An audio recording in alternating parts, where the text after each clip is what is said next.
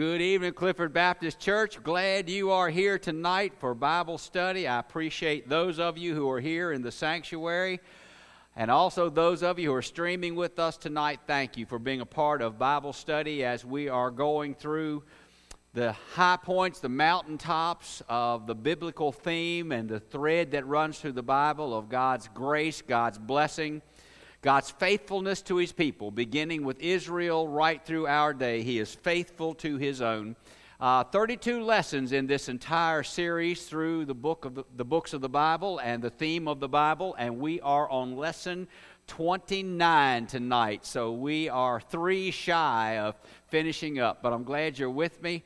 Uh, and our prayer is that God will bless us in the sanctuary, in your homes, even in a car out there listening by an FM signal. Thank you for being with us. So let's start tonight with a word of prayer. Our Lord, our God, thank you for your holy, precious, mighty, wonderful word, Lord, the revelation of your heart and your mind to us, Father. We thank you that you love us, and we thank you, Father, that this indeed is your love letter to us as we see your faithfulness, Father. And the thread that runs through the Bible is your faithfulness to your people, Lord, and your love for your own. Even though we're not perfect, and even though we're sinners and sometimes fall away, as we see Israel do many, many times, and we too have a personal testimony about that, Father, we thank you that you are always faithful to us, always taking care of us. There's never a moment that you leave our side. And so, Father, we're grateful and thankful to be yours, to belong to you, and to know that you are with us through every moment of the day and night. And your love is ever among us and above us and below us protecting us and leading us on. So, tonight, thank you that we open your precious word. We're going to study one particular book of your word tonight, Lord.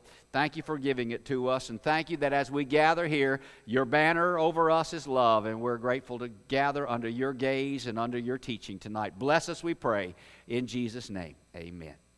All right, tonight, lesson 29. The general heading of tonight uh, is the general letters uh, in lesson 29. Tonight we're continuing, of course, on our quick trip through the entirety of the Bible and tracing the thread of God's faithfulness and love throughout His Word.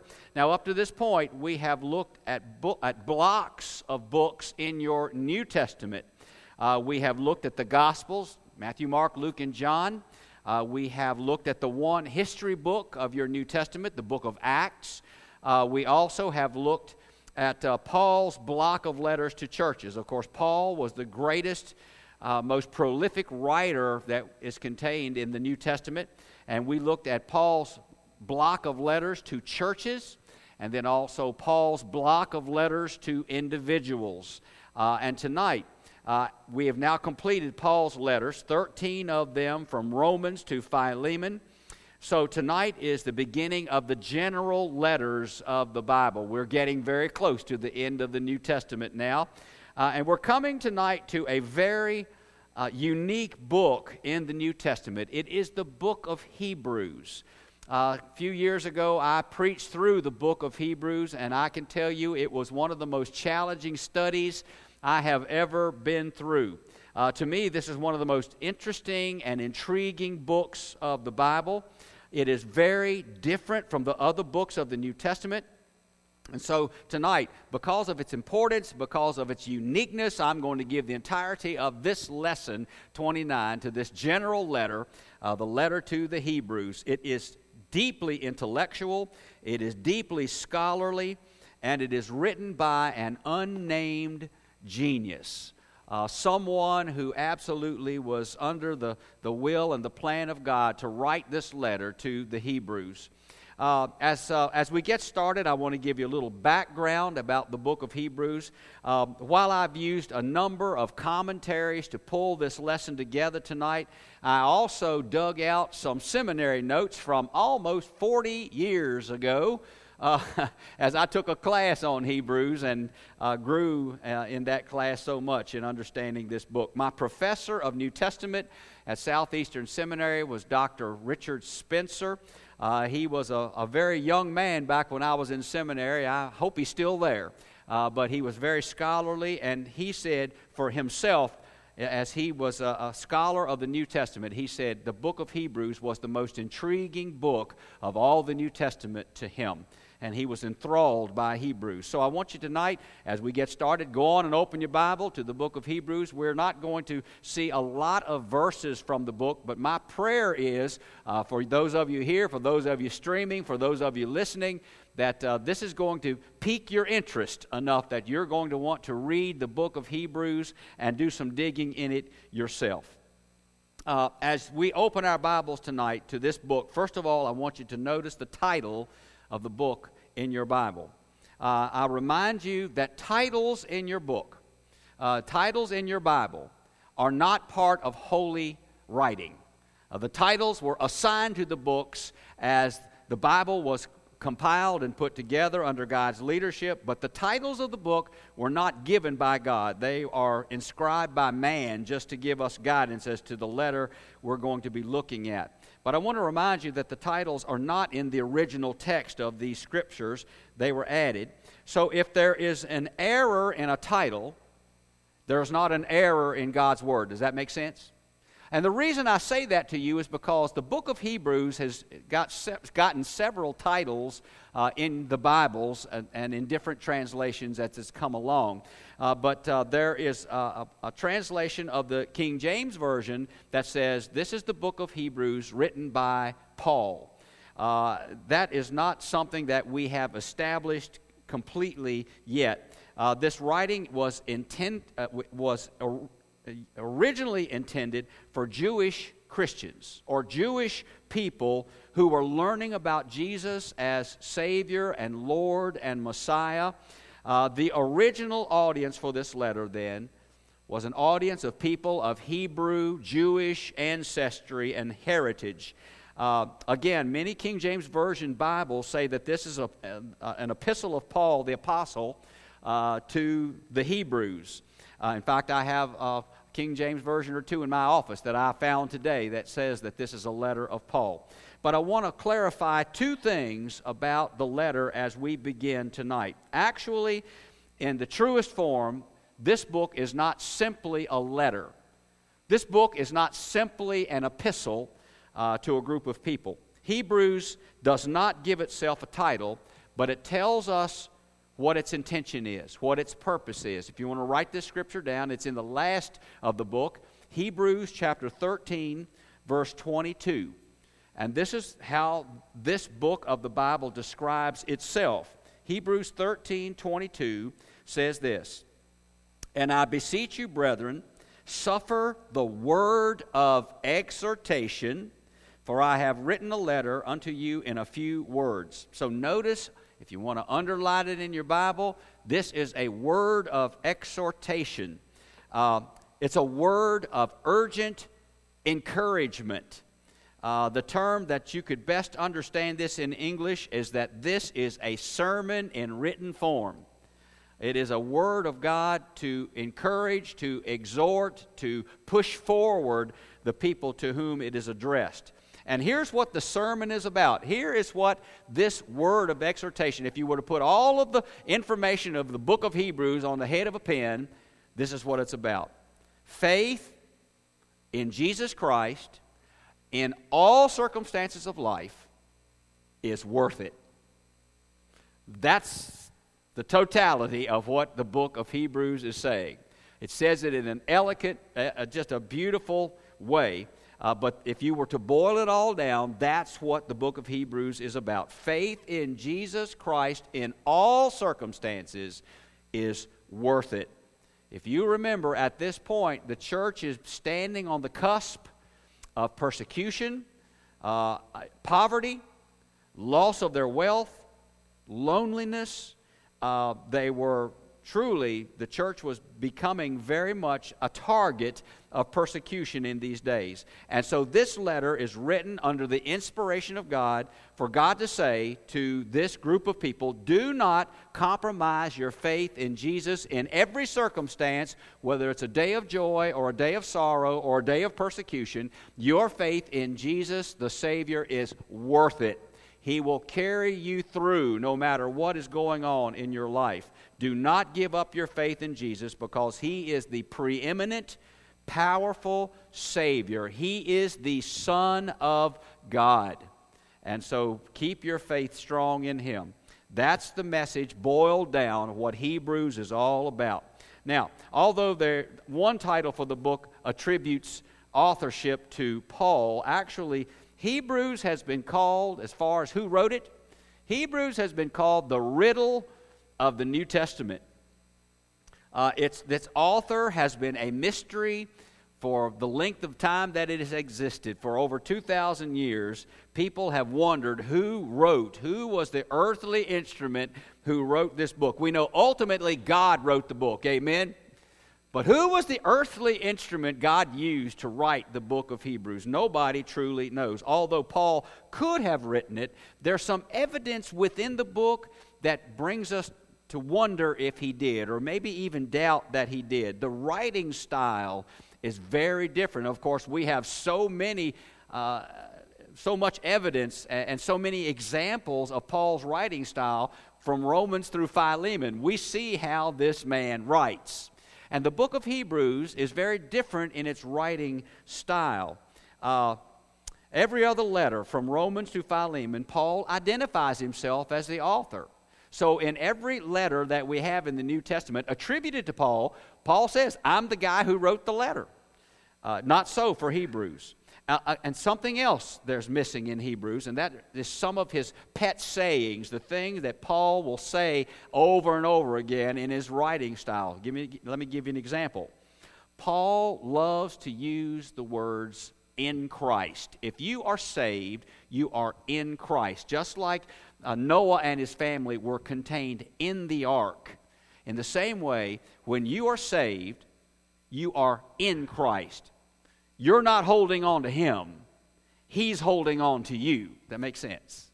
Uh, and that's one of Paul's favorite statements. You are in Christ. You will find that uh, in Romans, in 1st and 2nd Corinthians, in Galatians, in Ephesians, in Philippians, in Colossians, 1st and 2nd Thessalonians, 1st and 2nd Timothy, and Philemon. He uses that pet phrase over and over again. It's not in Hebrews. So, for that reason, people are not sure, people certainly are not 100% sure that Paul was the author. He could have been. Uh, God may have changed the way he grammatically expressed himself. If that's God's will, then Paul would have changed the way he wrote.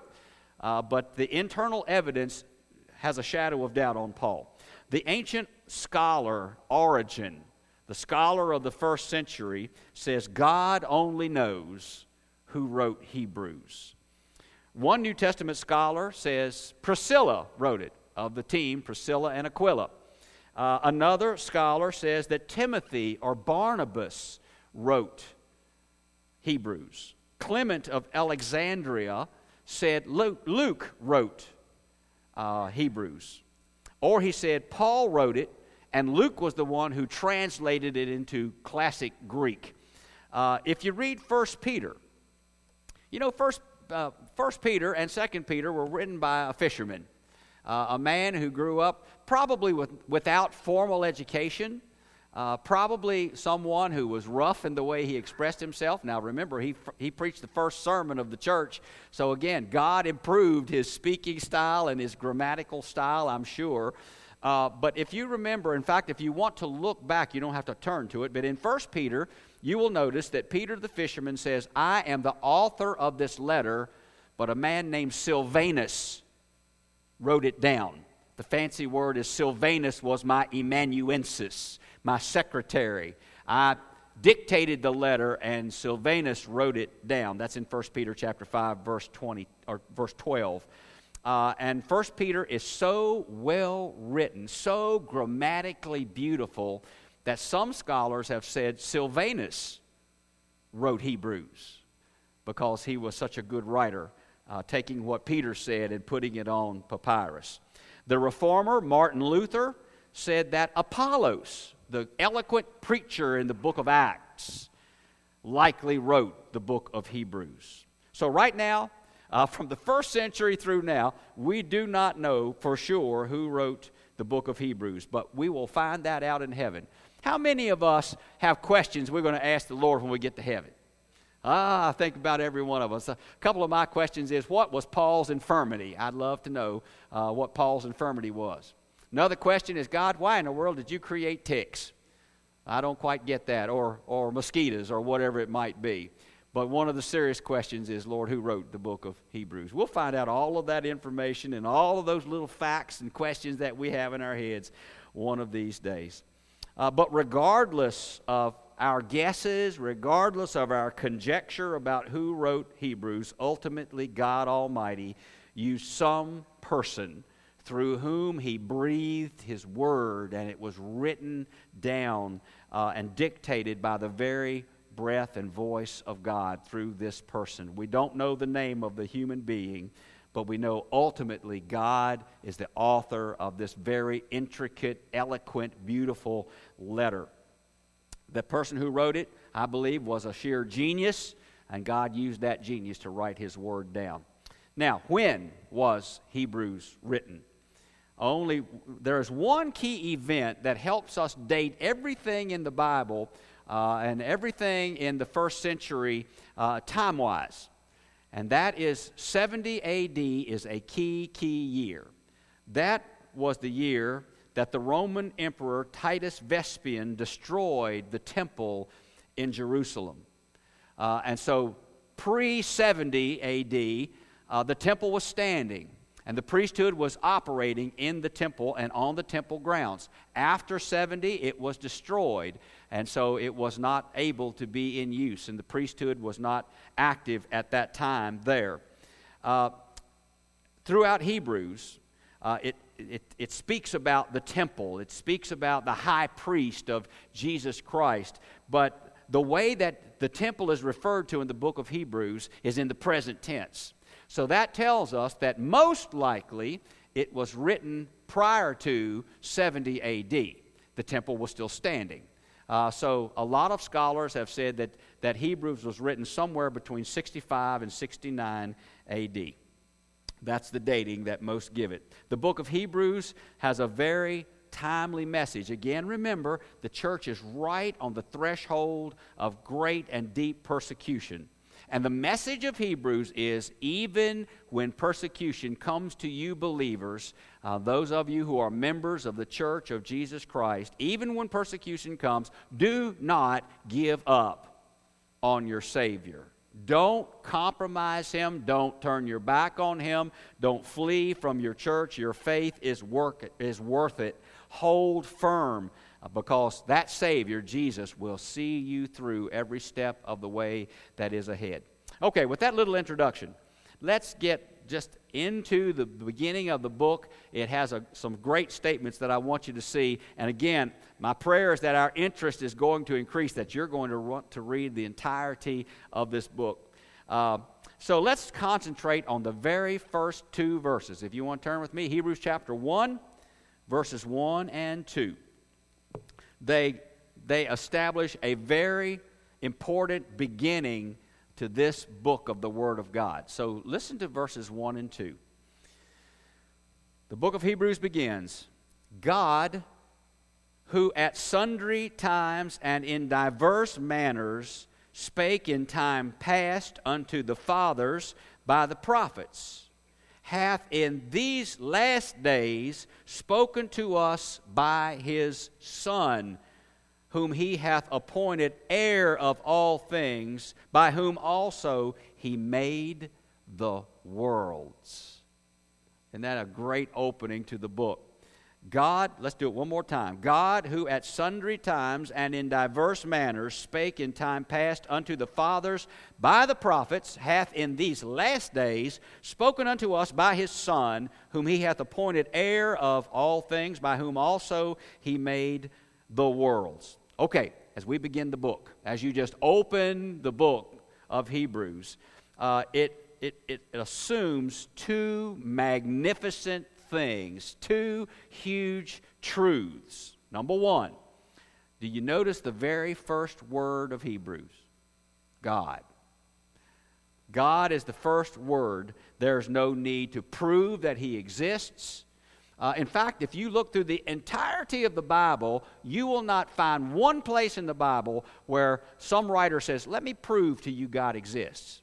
Uh, you will notice at the very beginning of Genesis, uh, in the beginning, God. So the first four words of the Bible set the precedent that God exists. We don't have to prove him.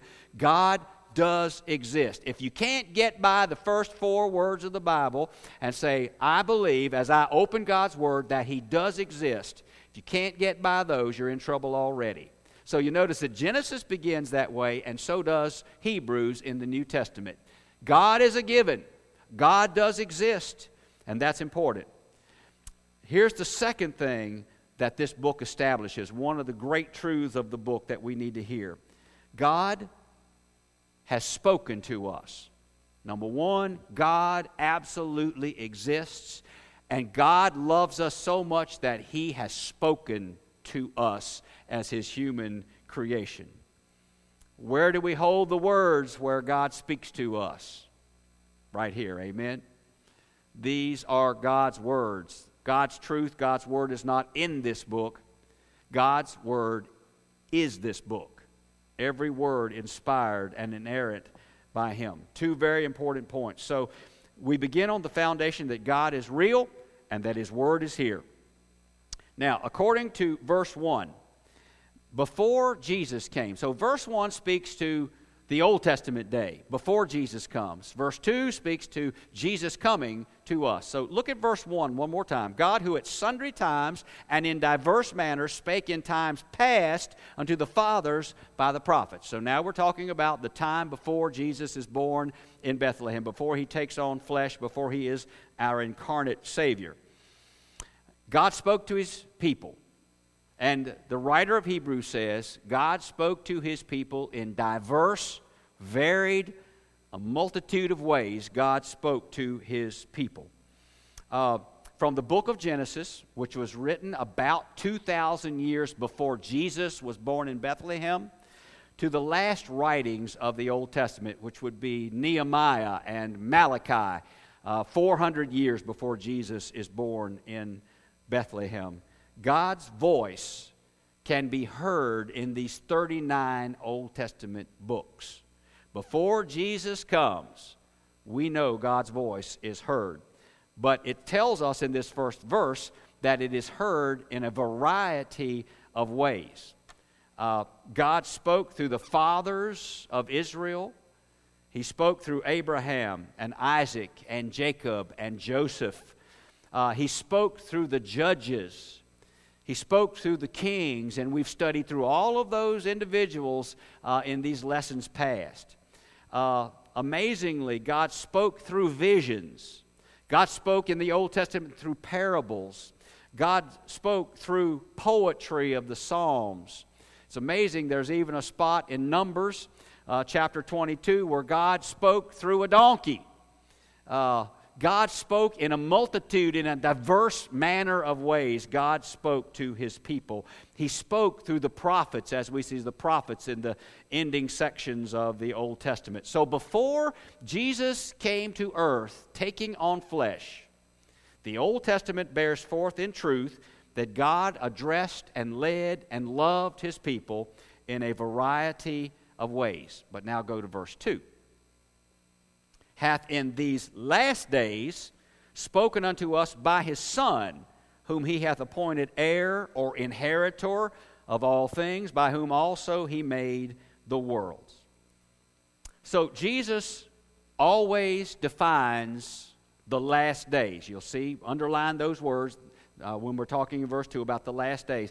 That those are the days beginning when the Messiah Jesus came and those last days continue through today and tomorrow and every day that Jesus tarries in coming for his church and his people. We are in those last days. But the last days began in Bethlehem when Jesus was born.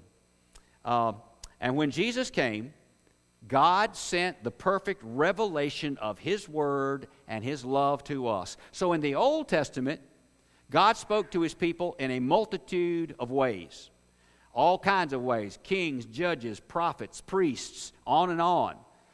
But when the last days began at the beginning of the New Testament, there's one primary principal way God speaks to us, and that is through his son Jesus.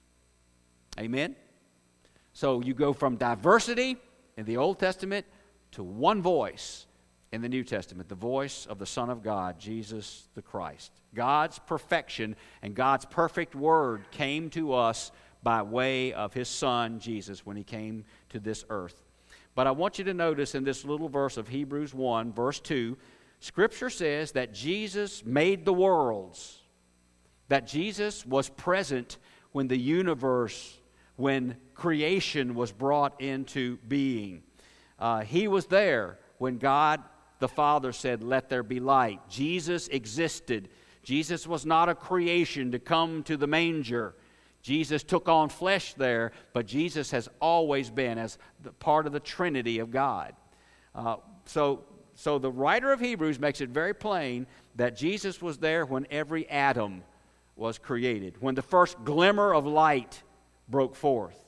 Uh, he was there when every planet was formed and when the stars were put in place and when time uh, uh took on uh, uh the meaning uh, that we understand as time going forward. God really, he, the way I've heard it described before is God sees time in a very different way from us. We see time ticking by day by day and month by month and year by year. But if time were in the form of a train, God can look down and see time from the beginning through the end. He's looking down on it all. It's a timeline that God can behold. While we are limited in the way we understand time, God can see time from his perspective and it's very different. And it was and all of creation came through the Son of God, Jesus the Christ. He was there. And not only did he create it all, but again, the second verse, Hebrews chapter 1 verse 2 says that Jesus Christ will inherit it all. So one day, all of this universe is going to be under Jesus' control and Jesus' authority. Now, the Bible also teaches that there are going to be co heirs, co inheritors of all creation. Who, who's that? Us. We are. Because we're his sons and his daughters, and we're co heirs with Christ of all the creation of the universe. So if you think you're poor right now, just wait. We're going to have it all, which is an amazing thing. So one day, all of this universe, according to the book of Hebrews, as well as established in many other places in the Bible, one of, this, one of these days, Jesus is going to have total control and authority. Right now, by God's authority, by God's wisdom, Satan and demons continue to run rampant. Uh, we see evidence of that. Uh, we see evidence that Satan is alive and well. He is headed for death, but right now he's alive. Uh, and uh, he is the prince of the power of the air. He has uh, some control in this, uh, in this world in which we live. We have sickness, we have hurt, we have problems. Sin is still very much prevalent. Our problems largely come through sin. It's the effects of sin, uh, and then also the effect of Satan being here. Many human beings living in this state of rebellion, and Satan is pushing the rebellion forward. But I want you to listen the Savior is patiently waiting as the church works in this lost vineyard. So many of us might ask, what, you know, the world has gotten in such a shape. Uh, what, what, makes Jesus tarry? But I, I want you to think back in history. The world's always been in bad shape. You know, we have evidence in the Bible of people who sacrifice their babies. Uh, and some of the most wicked things you ever want to read about, you go back to the Old Testament and you'll see it. The world has always been in sorry shape. So, why does God tarry? Why does God leave us here? So one more soul can be saved. So the good news can continue to travel. Now, He has a timeline. The church and, and time is not just wandering around uh, in, in, uh, in our existence. There is a day, there is a date, there is an hour, there is a minute in God's timeline when He's going to come to bring it to an end. When Jesus comes to re- receive and retrieve His church. Uh, but we know right now these are hard days. They were hard days for the church and these Hebrews to whom this letter was written days of persecution, days of testing. Uh, but this letter says Jesus is giving the lost time to come to him. Yes, church, you're going through persecution, but don't step aside of your ministry. Don't step aside of your giving the gospel and the invitation to Jesus Christ. That's why He's allowing us to be here. Even when we walk through the persecutions and the trials, we still have a job to do. Don't back down. Don't compromise on the job that the Lord is giving us. He's tarrying from coming to get us because He wants one more saved, one more to come to the kingdom of God. But the day is going to come when Satan will be removed, when evil is going to be gone, sickness is going to be a thing of the past, death will be no more, the rebellious and the wicked and the hard hearted are going to be removed from our presence. You know, it says that uh, when we get to heaven, there will not be any locks on the doors because nobody is going to have sin uh, to want to break in. So there won't be a lock on the door, and will be total trust and total love there, and Jesus will perfectly rule as the Lamb of God. And we will be under his rulership and under his love and leading for all eternity as the Lion of Judah and the Lamb of God. He's the one I want to belong to. He's the one I want to live for right now because we see that future and it is laid forth in the book of Hebrews. He created us, He loves us, He died for us, He rose from the grave for us, He redeemed us out of hell and out of lostness and out of guilt so that we might have forgiveness and hope and purpose and heaven. He's the one we want to live for and live with forever. So the book of Hebrews says, Be patient, wait on him. Don't compromise your faith. Yes, the church is being persecuted, but you stay strong. Well, as I close this tonight, Christian, how does this word speak to us and challenge us tonight? Hebrews, as you go through the entirety of it, although it is a very intricate book, it asks some very simple questions. When you come to what the book really does say, it comes down to simplicity. Uh, here, here are two extremely important questions that the book of Hebrews poses to every person. First, is God really real to you? Is God real? Is Jesus your personal friend? You know, as I've said before, I'm sure I'll say it many times again, we don't practice a religion, we enjoy a relationship. There's a great difference. Amen? Religion is, is nothing more than a set of rules that you try to follow, which, by the way, we'll fail at.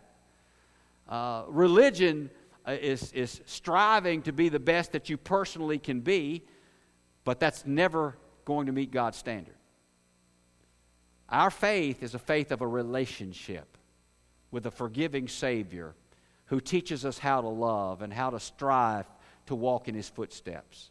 Uh, so we, we want that relationship with Him. So the question that Hebrews poses that the world needs to hear is Is God really real to you? He's not just a figurehead, He's not just far removed out on His throne in heaven letting us do what we want. He is a personal Lord, a personal God. Is He real to you in a relationship? Do you feel His presence? Jesus wants to be real to us. Jesus wants to have that relationship with us. He is never, ever far from you or me. He's with us every moment of our life. You know, I remember uh, a benediction prayer from, from Ron's uncle, Jack Campbell. Uh, and Jack Campbell repeated this benediction prayer every Sunday. I remember it from hundreds of times at Linden Heights Baptist Church as we closed uh, the worship service. Uh, Jack Campbell would always say, The Lord's love is underneath us lest we fall, and around us to protect us, and above us to guide us on every single day. Uh, and I remember that that he totally envelops us and he totally leads us in every step. So the first question is Is God real to you? Is Jesus cultivating a relationship? Are you con- cultivating a relationship with Him? The second question is this Is this word real to you? Does this word contain power to you? Do you consult this word as your roadmap for life? It's one thing to say, Yes, I believe the Bible, but it never gets open and it lays on the coffee table. Uh, you know, sometimes we think, oh, I, can, I can live on one sermon a week. Well, do you live on one meal a week? Really? I don't think so. Uh, nor can we live on one sermon a week. This, this is to be your friend. And this word is to be read, it's to be consulted, it's to be our roadmap for living. If we'll read it, it will find its way into our mind and into our hearts. You know what's amazing to me? I thought about this today as I was finishing up this study. Uh, over the years, I have had the privilege of visiting with many Alzheimer's patients. Uh, people at the stage of their life where they no longer know their children, uh, they no longer know the people who are most important to them. They don't remember much of the present day. They remember a lot about the past, but they don't remember much about the present day. But one thing that just amazes me over and over again is Alzheimer's does not take the Word of God out of a person. It's amazing. When you sing Amazing Grace, they can sing with you. Uh, they can repeat scripture that they've known all their life. That's amazing to me that when the Word of God implants itself in your mind and your heart, nothing will take it away. Uh, and I think that's so important. We need to consult this Word and we need to know this Word uh, because when you know this Word, it will change you. It will change your perspective. It will change the way you look at life. And it will change the way you live life and relate to other people, particularly in your family and those people who need Christ as Lord and Savior. It changes the way we see people and the way we relate to people. Uh, reading the Bible is worth it. So that's my word for you tonight that we continue to do that. Uh, tonight, as we close this study, God bless you. Uh, God bless us as we know that we need that relationship with the Lord and we need that relationship that we want to grow in knowing and understanding His Word. Uh, the book of Hebrews is absolutely beautiful. Uh, there's a sermon series about it, but go personally study it, read it. Uh, it is one challenging Word of God, but in it is the beauty of the voice of God as we uh, allow it to touch our hearts and our minds. Those of you who have been streaming with us, thank you for that tonight. My challenge to you is to read the book of Hebrews very soon uh, because it is indeed God's Word uh, that uplifts us and teaches us how to serve Him.